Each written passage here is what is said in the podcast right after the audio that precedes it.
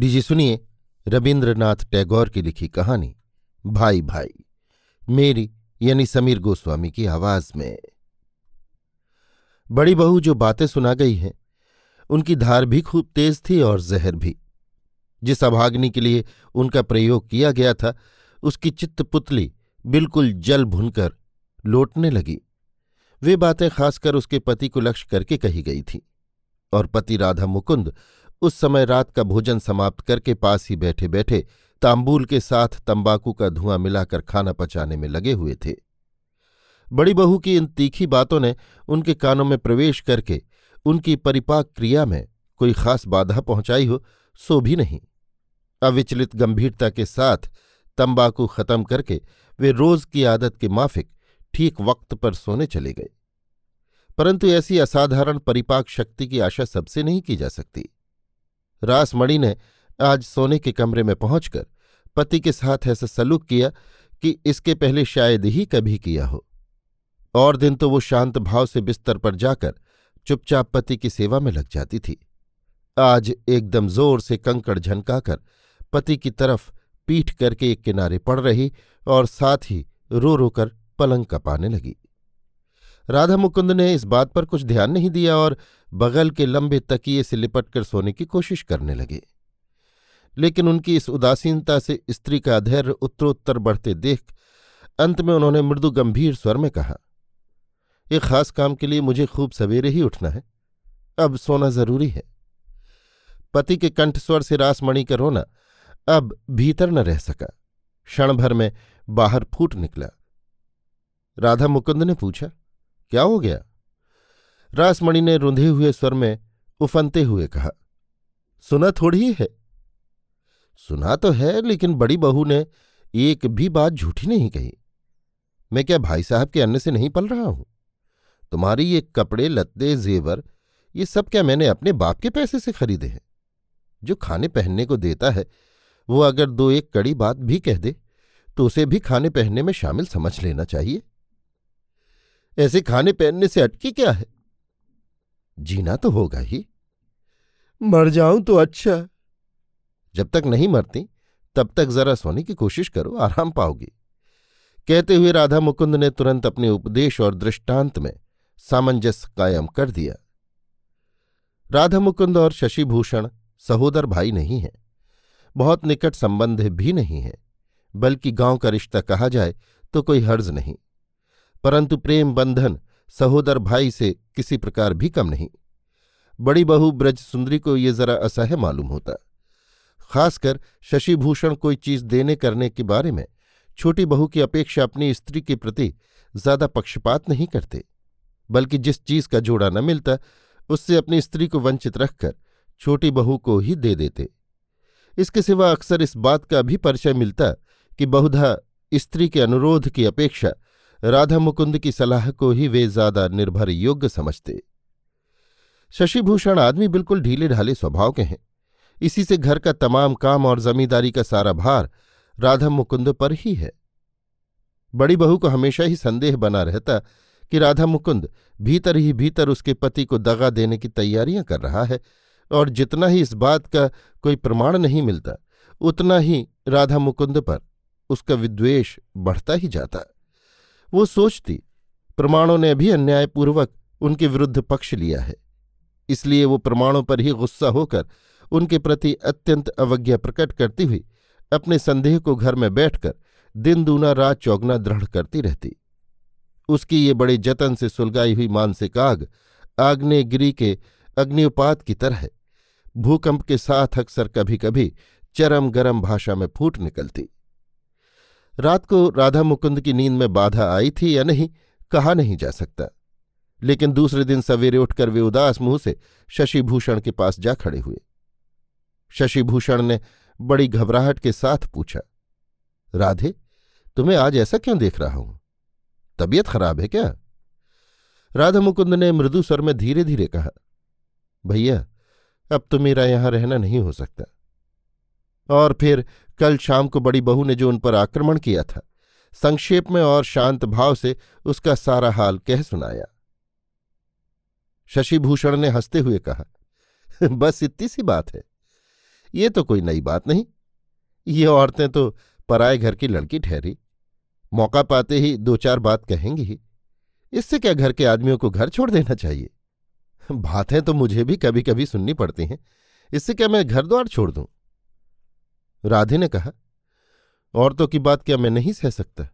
तो फिर पुरुष होकर जन्म ही क्यों था? सिर्फ़ डरता हूँ तुम्हारे जीवन में अशांति न आ जाए। शशिभूषण ने कहा, तुम्हारे चले जाने पर मुझे कौन सी शांति मिल जाएगी? अब और ज़्यादा बातचीत न हुई। राधा मुकुंद एक गहरी सांस लेकर वहाँ से चले गए। उनके हृदय का भार ज्यों का त्यों बना रहा।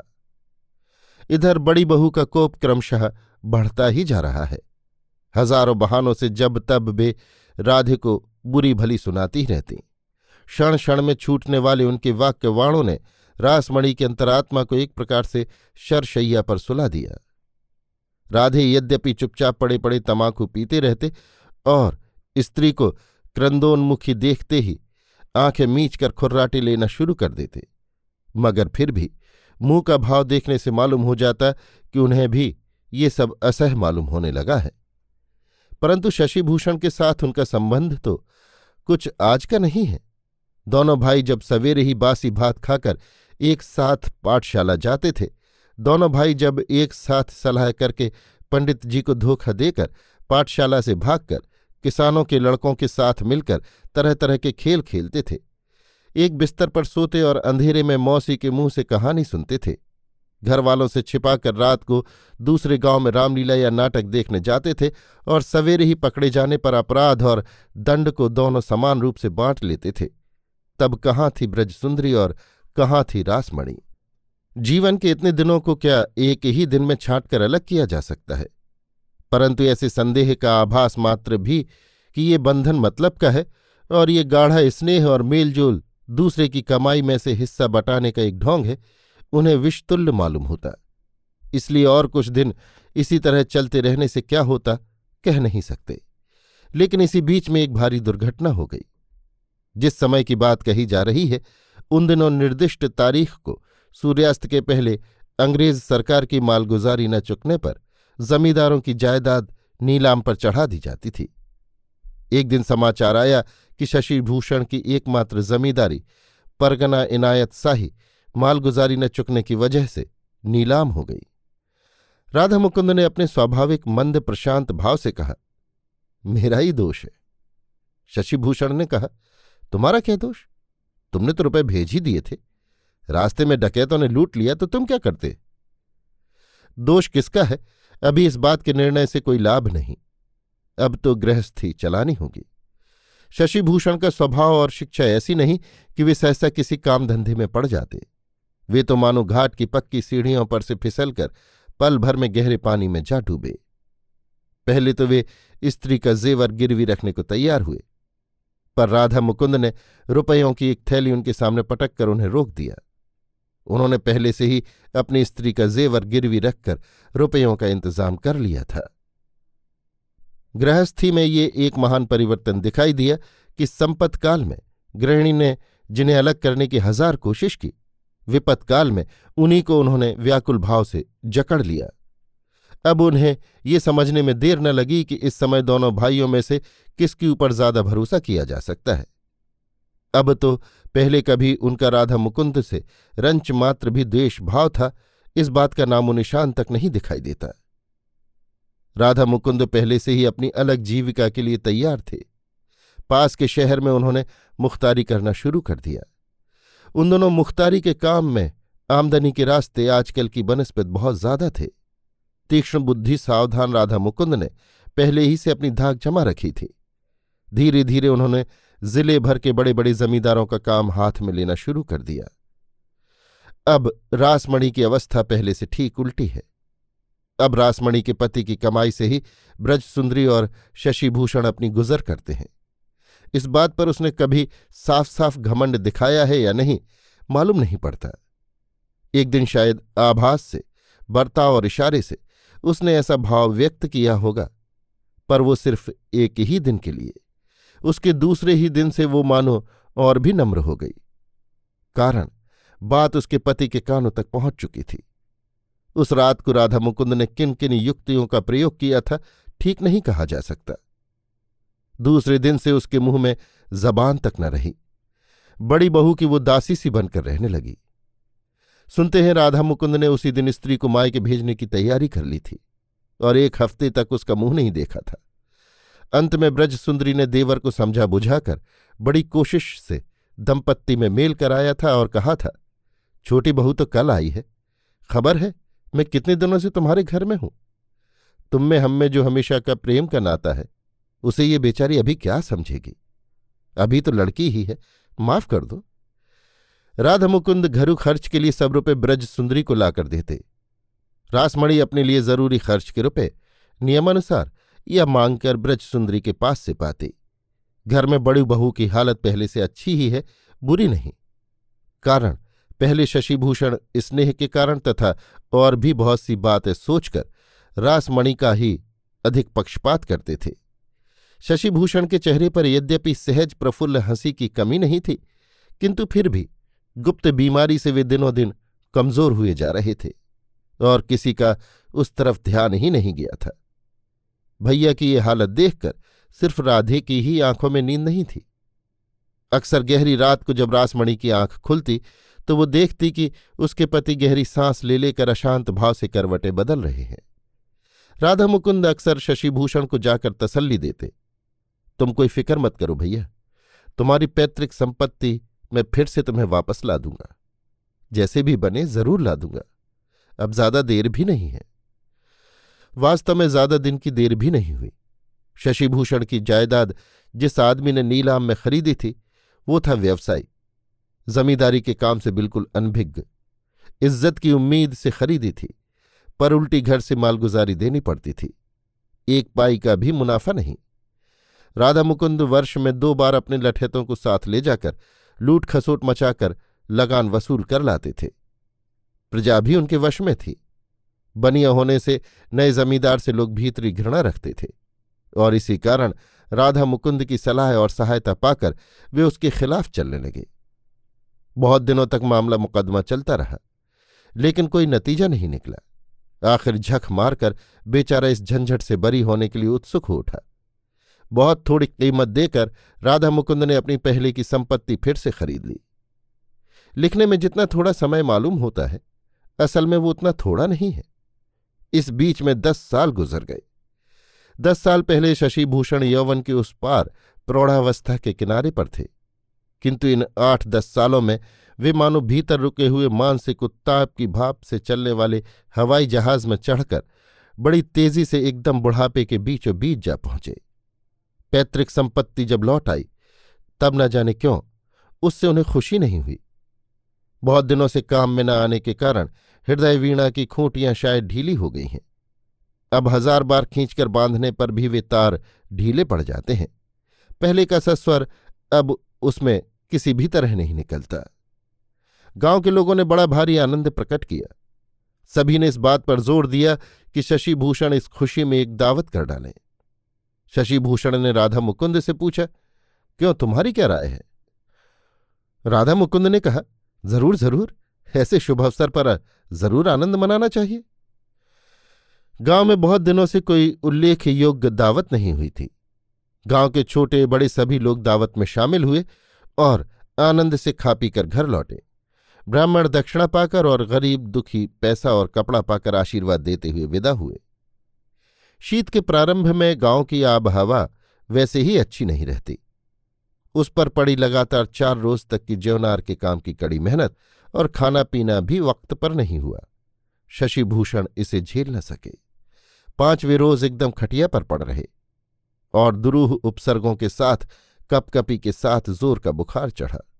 वैद्य ने सिर हिलाते हुए कहा, बड़ी कठिन बीमारी है। रात तीसरे पहर रोगी के घर से सबको बाहर निकालकर राधा मुकुंद ने कहा, भैया, तुम्हारे पीछे जायदाद का हिस्सा किसे कितना दिया जाए? बता जाओ। शशिभूषण ने कहा, भैया, मेरा है ही क्या जो किसी को दे जाऊँ?